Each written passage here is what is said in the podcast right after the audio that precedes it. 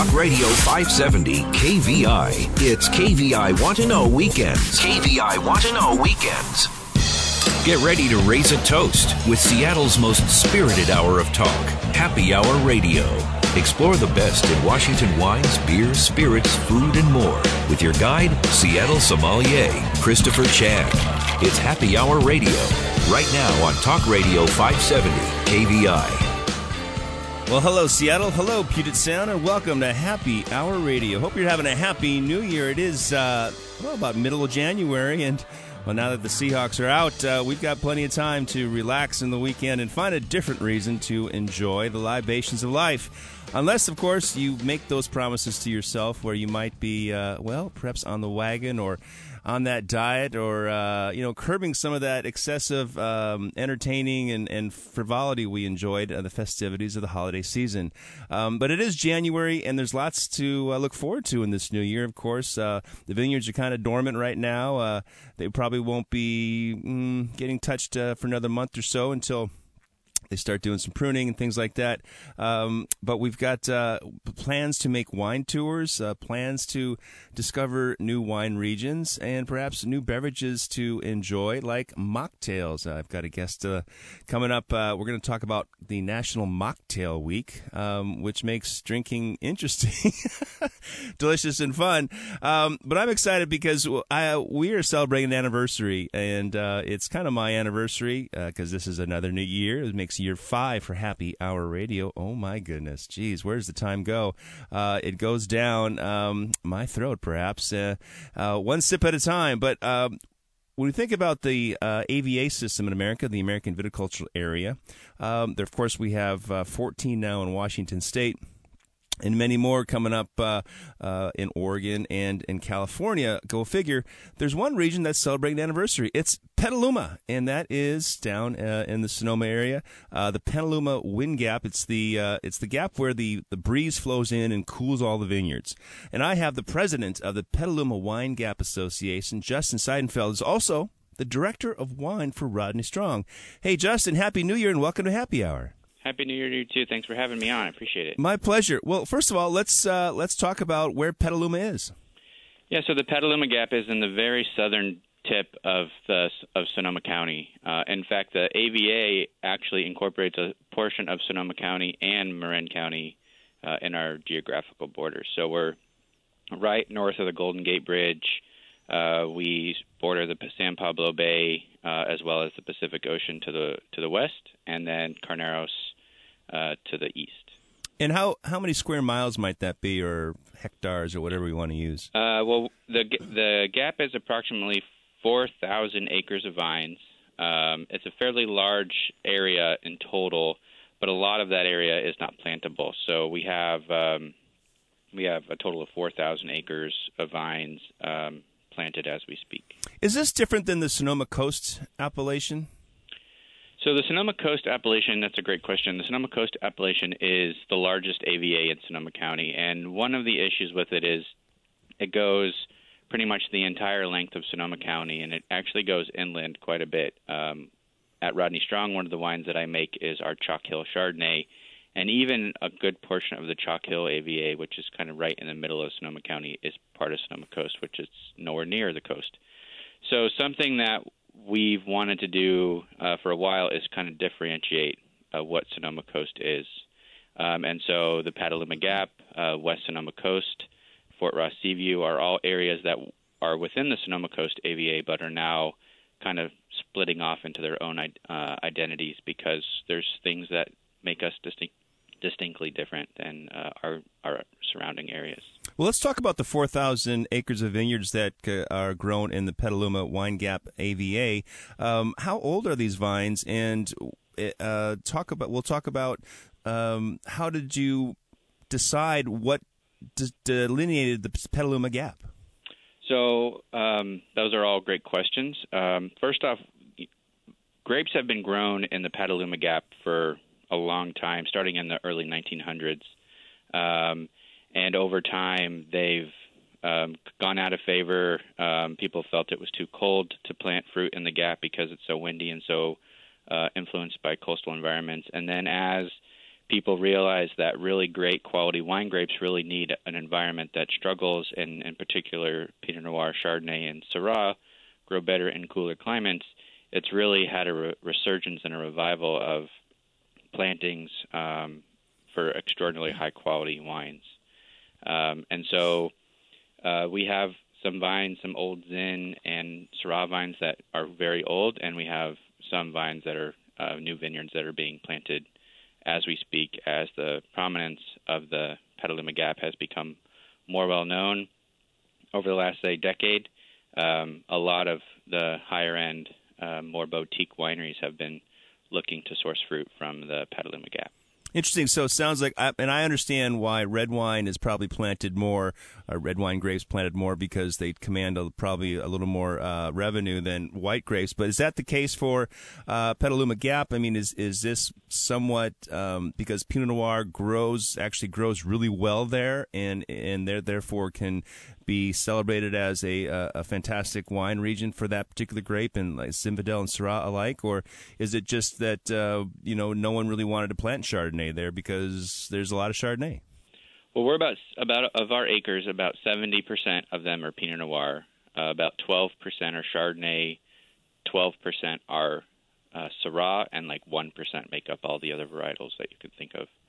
Uh, so definitely predominantly Pinot Noir, although um, a lot of the newer plantings are going in as Chardonnay because um, there is quite a bit of demand for this truly cool climate uh, Chardonnay.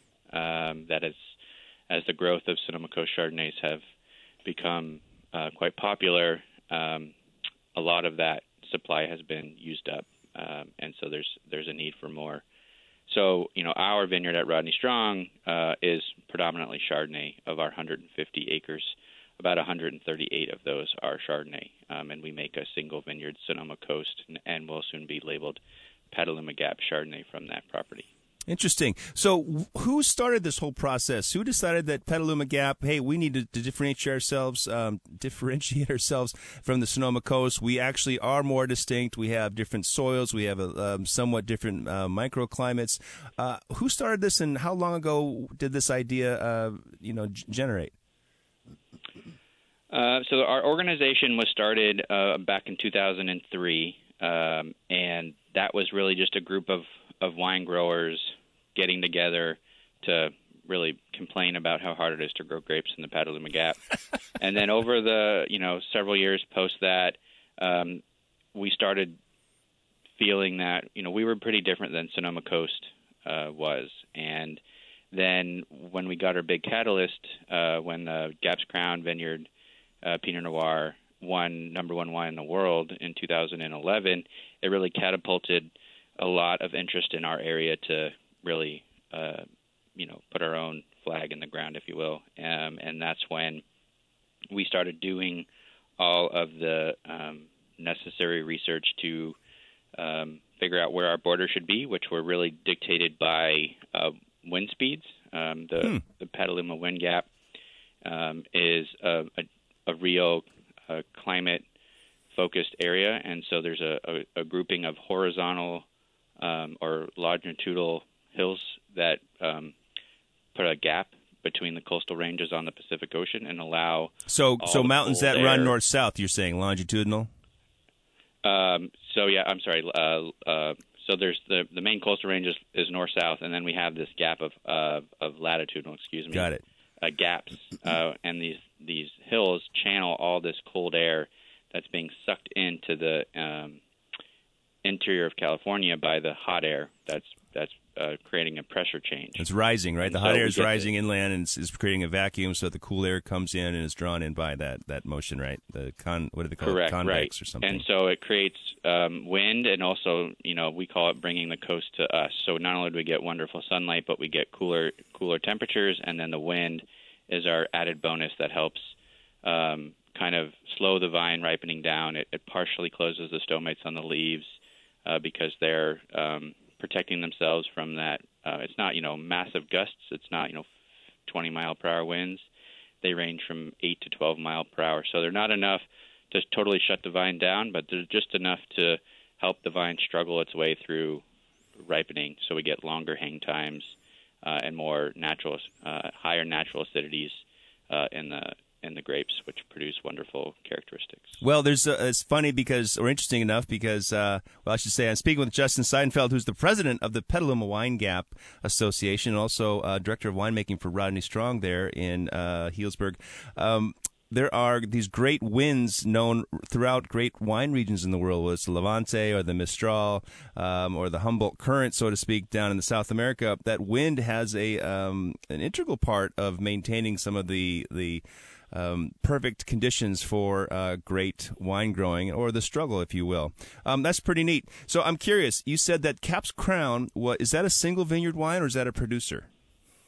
Uh, that's a single vineyard uh, site. Um, it is owned by Bill Price, uh, Price Family Vineyards, um, and uh, they sell grapes to um, many different producers um, that produce single vineyard wines uh, from those grapes. It's mostly Pinot Noir, but there is a few acres of Chardonnay there as well. Sure. And in 2011, obviously, that was a very drastic West Coast climate for winemaking that year. I know in Washington and Oregon and California. Um, I'm curious, was that like a 2009 Pinot Noir, perhaps? Because I know 2009 was pretty warm. Um, I believe it was the actual. Um, to be honest with you, I I don't know what vintage it was. I believe it was either the 10, the 9, or the 10. Yeah. Well, um, interesting. won the award. Right, because I can see that in a hot climate that people are everything's really ripe and overripe, which can happen down in California uh, with Pinot Noir. But uh, I can see with that wind, and that's what makes uh, the Carneros district so um, appealing for Pinot Noir as well. What are some of the soils that take place uh, that are, are present there in Petaluma? And I know that in here in Washington we talk about the Missoula floods, the loess, and uh, basaltic volcanic activities, which uh, helped create our specific terroir? So most of the soils are based on an adobe clay, which is a, a dark clay uh, with high magnesium concentrations, which sounds fairly negative, but it, it really again it helps the vines kind of strangle themselves, and so we don't have overly vigorous vines.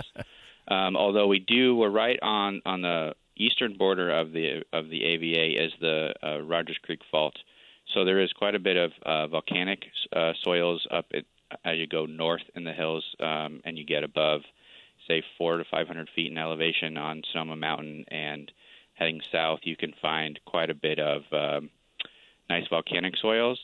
And then in the middle ground, you can actually find, while you have a upper base layer of maybe eight inches of clay, right below that, you can actually get um, some nice sandy soils um, as well, which can lead to some wonderful uh, drainage if you do your uh, vineyard layout properly. Got it. Interesting. Uh, who are some of the, the producers there that we can find perhaps up here in the Northwest?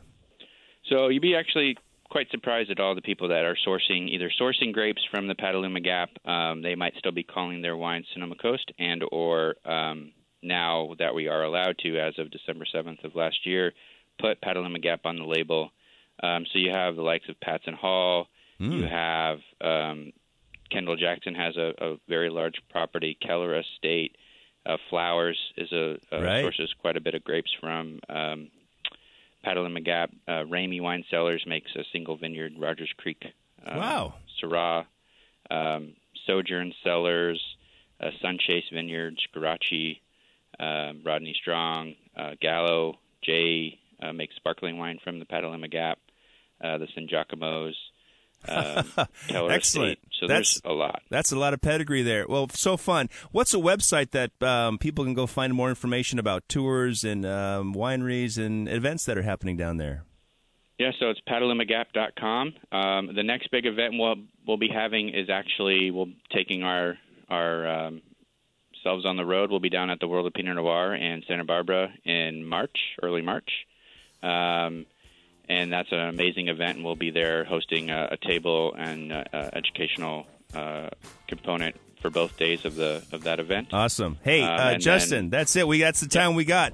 Um, congratulations, okay, happy anniversary, Justin Seinfeld, uh, president of the Petaluma Wine Gap Association. Thanks so much for joining me on Happy Hour Radio. Thank you very much for having me. Right on. Hey, folks, stick around. We've got uh, Karen Rowley of Many More Travels coming up right now on Happy Hour Radio.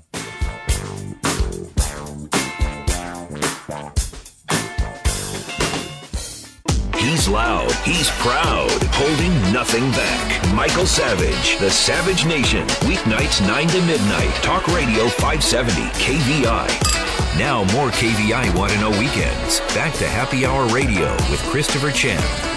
All right, Seattle. Hey, Puget Sound, welcome back and Happy New Year still. I can say that all January. Um, if you want to go traveling, perhaps to Petaluma Gap, um, you can always look on the website, do some things, uh, be bold, and, and, do it on your own.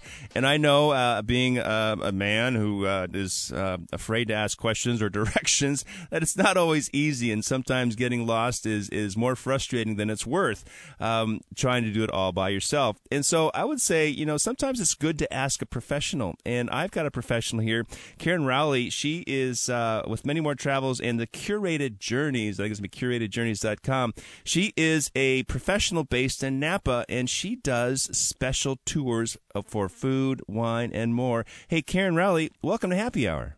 Thank you so much, Christopher. My pleasure. Um, I think it's great to promote. You know, I'm not always promoting cruises and promoting you know tours, but uh, you your um, press release interested me because you have uh, tour experience and your partner has a lot of uh, local chef experience. Talk about yourselves. Yeah, so I've been in travel for quite a number of years, and when I came to Napa Valley, I started working with wineries and chefs and curating um, tours all over the world to different places, led by the uh, vintners and the chefs. And then about six months ago, I um, a mutual friend introduced me to Barb Alexander, and she ran um, or she was director at Napa Valley Cooking School for 16 years and was retiring. And we decided that we would um, curate these amazing, private, very special experiences here in Napa Valley that's exciting. Um, Napa Valley, there's a lot of wineries, there's a lot of activities, um, a lot of great sunshine in Napa Valley. Um, is the company up and running now? Yes, uh-huh. we're based in St. Helena, California. Uh, Many More Travels is the parent company at ManyMoreTravels.com, and the division that we're um, working on now is called Curated Journeys. So yes, it's up and running. We have um, uh, definite um, dates on the calendar for uh, experiences for small groups of people here in Napa Valley. I see. So, is that something um, a, a pair can go, or are you looking for four uh, foursome, or is it something like eight or a dozen people? Tell me, what are some of the parameters that would make this um, feasible for people to check out curated journeys? So, we operate with groups of up to 14 people and it can be um, a minimum of eight people, and they are not necessarily from the same group of people, but um, you'll meet new friends and drink wine and eat great food and go to very um, um, private locations to have a different kind of experience than you would have just driving up and down 29 in Silverado Trail. Sure. So that's great. So you really, basically, you have a, a set itinerary that you can go up and sign up for. Is that right? That's correct. And are they, do you have a regular occurrence? Is there like, hey, we we this is a great tour. We do this every third week of the month, and do you or do you do you change them up? Or I'm sure you have relationships, and you want to make sure that they're consistency and they know who you are and your guests, and you know what they deliver. Tell us about some of the itineraries you have. Yeah, so um, they start on Friday night. We go to a private location um, where chefs prepare food and pair it with wine and then on Saturday, um, we have cooking classes, wine tasting, um, very rare and um, reserve estate wines. And then we have dinner at a very private location, either at a vintner's house or a chef's house or some other place that is basically not accessible on a general level to most people. Then on Sunday, uh, we have a brunch cooking class at a very private location. Once again, we do uh, wine tasting of rare and estate wines in private caves and venues. And then that evening, we have dinner um, again at another estate. And these will be ongoing, and we're going to be doing them twice a month throughout the year. Uh, we're starting in March. We have uh, March 1st through 3rd, and, and that will be our wildflower and wine tour. Uh, in June, we have summer solstice on June 21st. We have um, October and November as well planned, and then we'll be filling in those as soon as those those um, tours fill up. Well, that sounds really fun. I like how that you have a monthly theme, so you you bring uh, the seasonality of the tour uh, into the the reality part. I guess we would say. Uh, I'm I'm really uh, impressed by the amount of cooking you have because uh, and and the privacy that you get because I think these personal experiences truly uh, are much more memorable. Of course, we can always remember something we did in a public place, but to have something. Right. I was just in Paris in the fall, and we did a private cooking class with um, you know know, 12 of my new friends from around the world. It was really, really exciting because you get to meet some people uh, and you all cook the same thing and have a, a, meal together, which is really, you know, a very human thing to do and to share. Yes. Yes, and these are really um, exceptional experiences in, like I say, private homes, private estate wineries, private kitchens.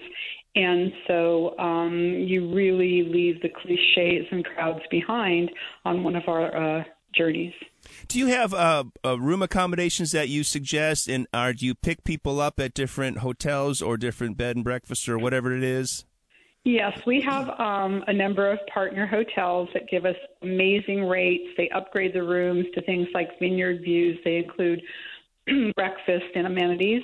And um, we definitely pick people up. Transportation is all included.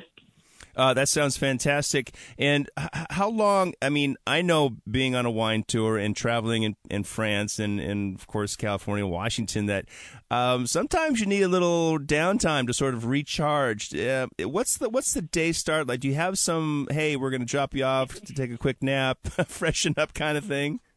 Yeah, I mean, there's time on Saturday afternoon and Sunday afternoon where people can either go shopping in Yountville or St. Helena or downtown Napa, or they can just go back to their hotel and rest um, if they wish to.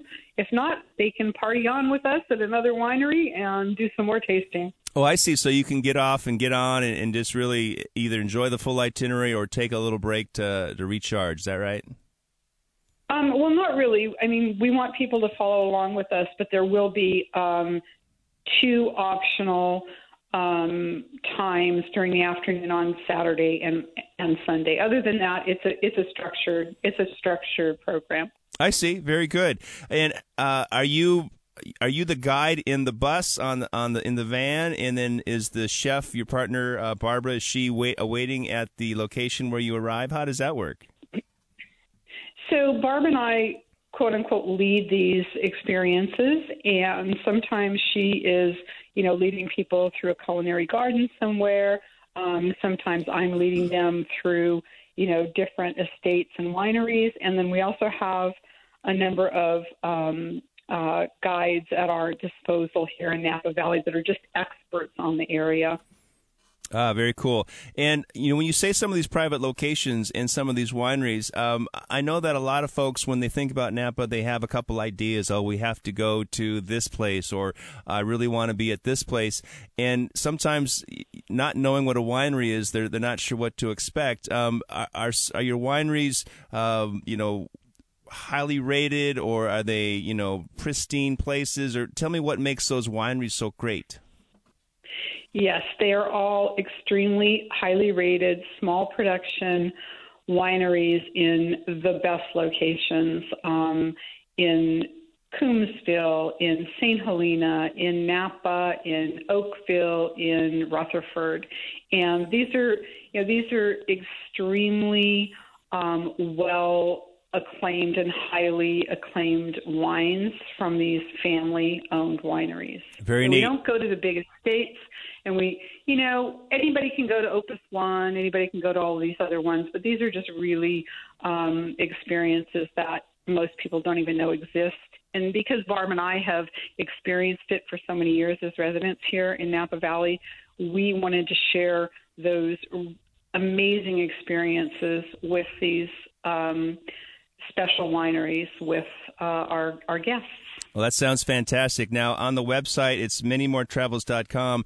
Uh, these can be these will be listed, and so people will find out maybe what the menu might be, or or hey, um, what if I'm a vegan, and maybe some of the wineries that you're you're listing, or is this sort of a kind of a package surprise?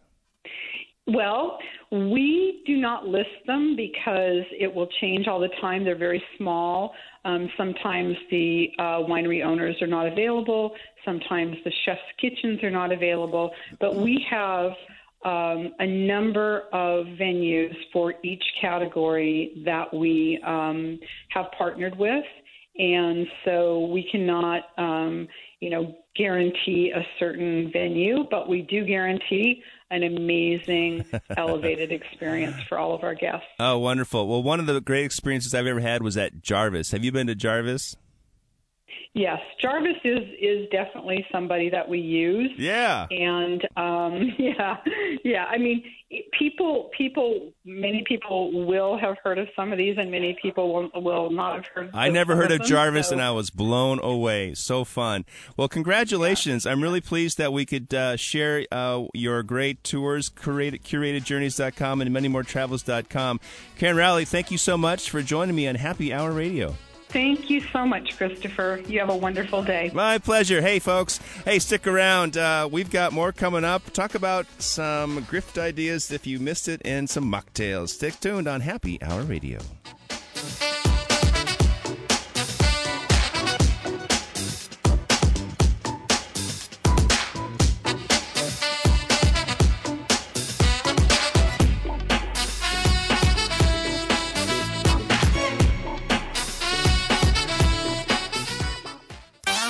Regular guys separated by 20 years and a full head of hair. Mark Lee and Van Camp, weekdays 9 to noon, Talk Radio 570, KVI. It's KVI Want to Know Weekends, and you're listening to Happy Hour Radio. Now back to Seattle sommelier, Christopher Chan. All right, Seattle Puget Sound. Hey, welcome back to round three, or should I say round free, as in alcohol free. Uh, I know a lot of people like me are taking a little break from the uh, well, the libations, the pleasures of libations, uh, especially in January. We got that diet, we got exercise, we got to cut down on some of that cash flow. Um, and I've got a very uh, local person here. Her name is Marnie Ray, and she is the uh, founder of National Mocktail Week which actually starts January 13th, which is tomorrow through the 19th. Um, let's welcome Marnie Ray. Welcome to Happy Hour. Hey, Chris. Thanks for having me on Happy Hour. My pleasure. Um, well, let's talk about you. You've uh, you're a, a, local person here in the Northwest, and uh, you've been here for forty five some years. Um, uh, have you been a hospitality professional, or were you just an imbiber?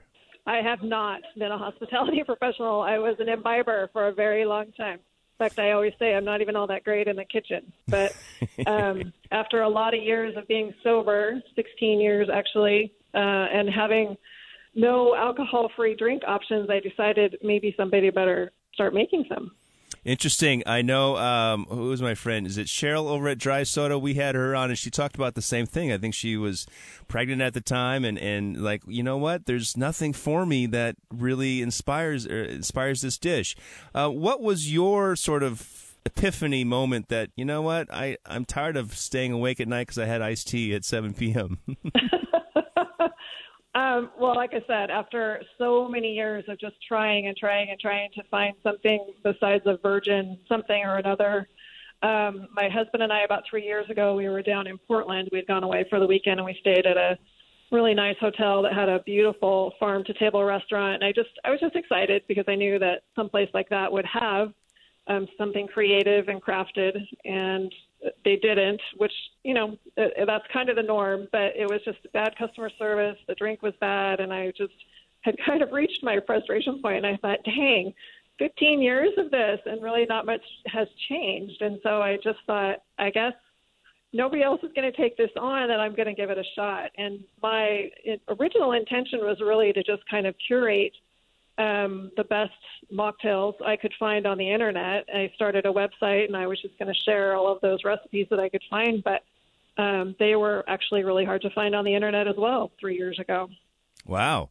Uh, interesting. Me, as a hospitality professional, I worked at a private club for a long, long time, and we had chef's menus, and some of our guests weren't in the mood to drink, or they were the designated driver. So, at that time, this was probably in 2006, we were like uh, tasked with creating a very interesting, delicious drink that went with world class food, whether it be like roasted bison or um, a velouté, something like that.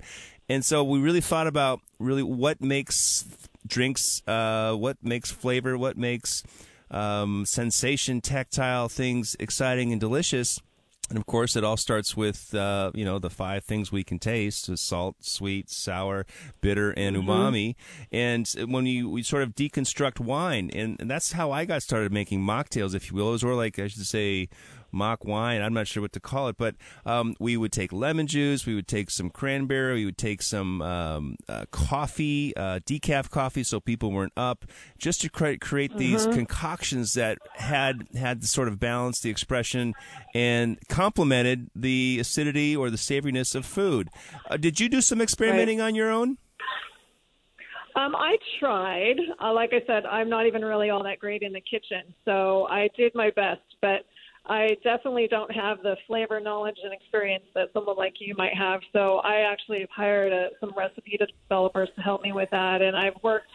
I've been interviewing uh, bartenders and restaurant managers to try and figure out what the customers want. Um, I think what the norm usually is is you know they try the uh, tonic or soda with some muddled fruit and herbs or something, which is great. But I was looking for something a little more crafted, and so I've I've had to outsource that. That's not my strong suit. I'm happy to be the taste tester.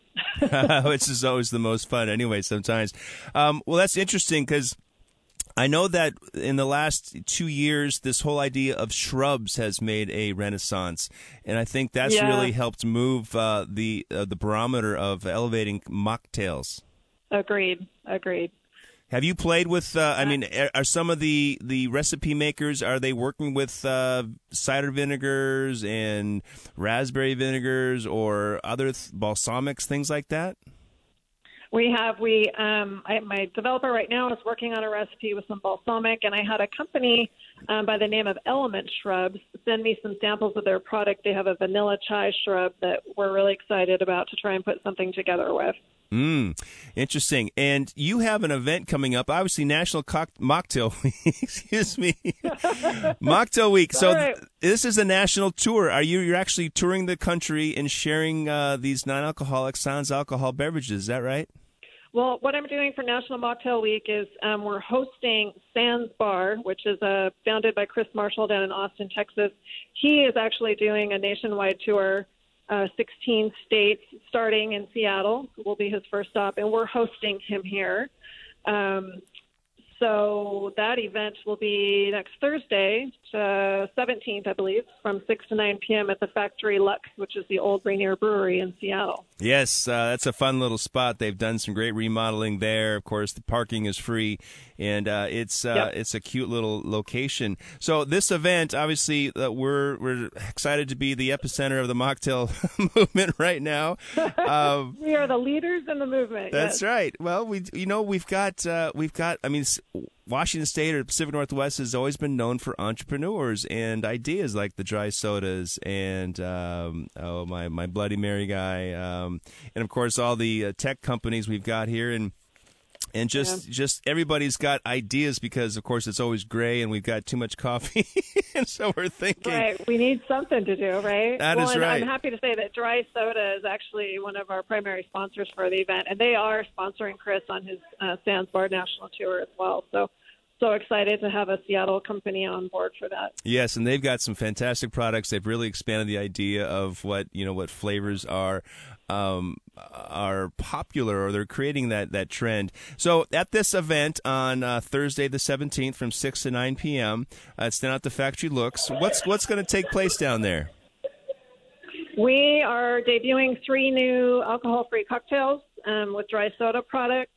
We have live music. We have some appetizers. Lots of really good people. We have a flair bartender that'll be there for a bit, and then we have a kind of a speakeasy bar set up um, as a special treat, as a fundraiser for Recovery Cafe of Seattle. Those drinks are specially made for them, and all the proceeds from those drinks and some of the proceeds from the event will go directly to Recovery Cafe. Well, that's that's fantastic. It's always great to to support what's challenging in our community and to take care of people. But everything will be sans alcohol, correct?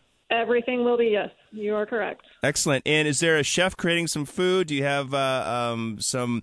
Is this kind of like, hey, try these mocktails with these particular savory bites, and that's going to help people get the idea that this isn't just something you sip on its own. This is really something you can have as a mature adult beverage in a mature adult setting. Right. Yes. We the event will be catered with heavy apps, and they have been um, paired, as you say, to go with the drinks that we've chosen for the night. Well, congratulations. Do you have a website? So where can people get tickets? Uh, people can go to my website, which is marnierae.com, and there's a link right on the homepage there to hop over and get the ticket.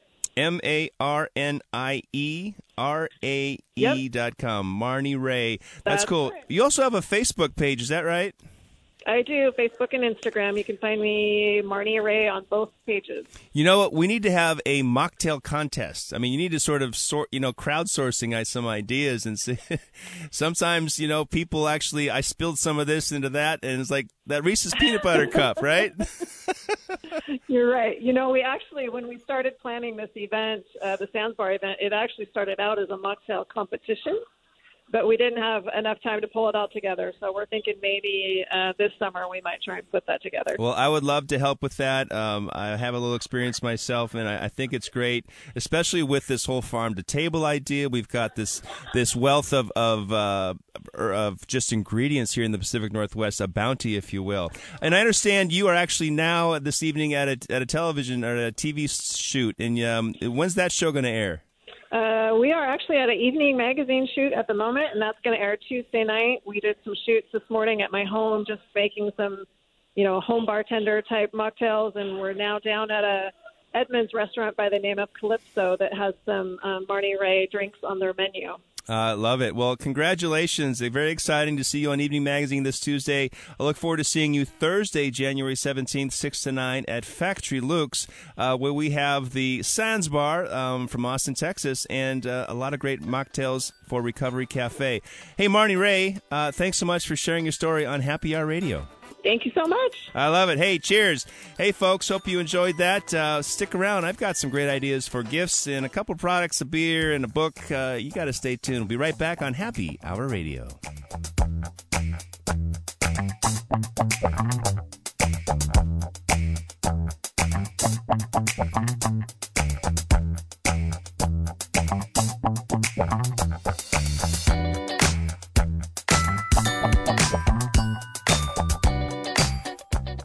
Tune it in and turn it up. Cruise home with Kirby. The Kirby Wilbur Show, live and local. Weekdays 3 to 6 p.m. KVI. KVI Want to Know Weekends continue. Now back to Happy Hour Radio with Christopher Chan. All right, Seattle. Hey, welcome back to our fourth and final segment. Uh, of course, we got lots more shows coming up in the new year, our fifth year. So excited to be part of uh, the KVI family. Want to know weekends? Um, I know that December is just so fun, so nuts, crazy. Of course, everyone's doing holiday parties. Uh, you may have heard the show while you're driving someplace or in that Uber, if you are will, because you took a designated driver, which is fantastic. Um, and some of the things, you know, I get all these things across my desk. I can talk about some of the gift ideas, uh, some of the products we had, some of the books I saw, but sometimes it's just too crazy in December. But uh, I wanted to wait until January so I could talk about some some of these products, some of these things that came across my desk, and one of the things is, uh, of course, is beer. So I've got this great beer. It's uh, actually, of all places, brewed in Miami, Florida. It's called Biscayne Bay Brewing Company, and they just sent me this uh, beer. It's a dark beer, which is perfect for this this season. Right? We want something full and flavorful, and, and not quite as refreshing. Something we can relax and just enjoy. Um, and this is called Buenas Noches. Uh, it's a barrel aged stout. And of course, you know me. One of the things I like about uh, uh, you know big beers is that this is uh, clocking in at ten point one percent, which uh, having a 22 ounce beer, heck, 10, that's like uh, it's a double shot right there at 10 percent, right? Because 10 percent, um, 10 percent of, of alcohol of 22 is uh, 2.2, so it's going to be a full bodied beer. And I got to tell you, um, I've got it in my hand.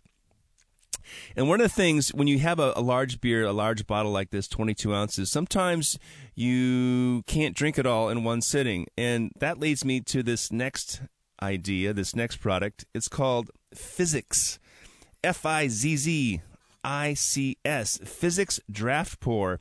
Um, it's it's like your own little keg tapper uh, at home. It's got a draft handle. It actually pumps the beer through into a glass, so you look like you know you can. You're not pouring it into a glass from a bottle.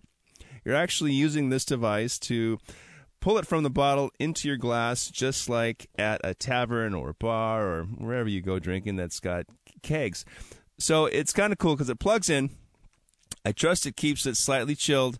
Uh, it also has some batteries, but of course everything is U- USB these days. And what you do is you you actually uh, it's a cylindrical device. Um, it's got the top ha- tap handle on top. It's got a little anti antimicrobial drip mat. Uh, it's got the base draft tube in the system and a faucet.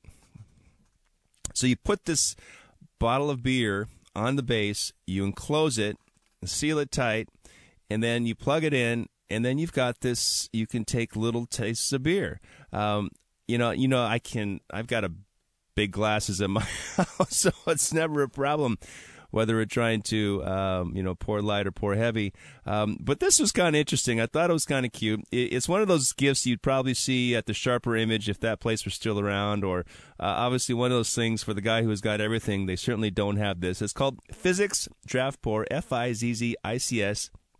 Uh, the website is fizzicsgroup.com, and you know it's if you've run out of ideas, you got to get something for. Uh, well, someone who really likes draft beer and, and wants to be a, a, beer tender, this could be the perfect gift. Um, Fizzics Draft Pour, kind of fun. Uh, I just also got a book. It's about beer, since we're talking about beer. It's called Nevada Beer and an Intoxicating History by Pat Evans. Um, you know, when you think about how beer traveled from basically uh, Europe to the United States by immigrants, uh, whether they came from Germany, or Belgium or France or Czechoslovakia, they all had their local beers. And so by drinking those beers, they kind of knew how to brew beer because some of them were probably brewers and working in a brewery. And then they, uh, whether it was war or famine, they came over to America and started crafting something that reminded them of home. And as uh, our population grew in the United States and everyone moved westward, of course, beer was one of those partners uh, in settlements. And one of the largest things that took people west, of course, was the gold rush. And so, uh, Nevada, California, Alaska, um, that's what makes Seattle such a big place, right? Because we had the Alaska Viaduct, the Alaskan Way. It was the uh, Great Alaskan American Expedition. The portal to the, uh, the Pacific was what uh, Seattle was called. But Nevada, too, had their time in the sun or their mine in the sun. And of course, they had breweries. Uh, and if you're into beer, you you really like a little history and some fun reading. Um, this book, uh, it's it's a short tome. It's probably about 170 pages. It's got some great photos of breweries that existed and that are still around. Um, but it tells you for the story about uh, uh, the the beer um, the rise and fall, the big boom and bust of breweries in Nevada. Kind of fun. Um, of course, they've got some some big breweries there now. Uh, the Reno Brewing Company, Big Dog, and Great Basin. Anyway, that's the story about all these fun things that I missed in December. Hope you enjoyed the show, and remember, life is always better with a designated driver. Cheers.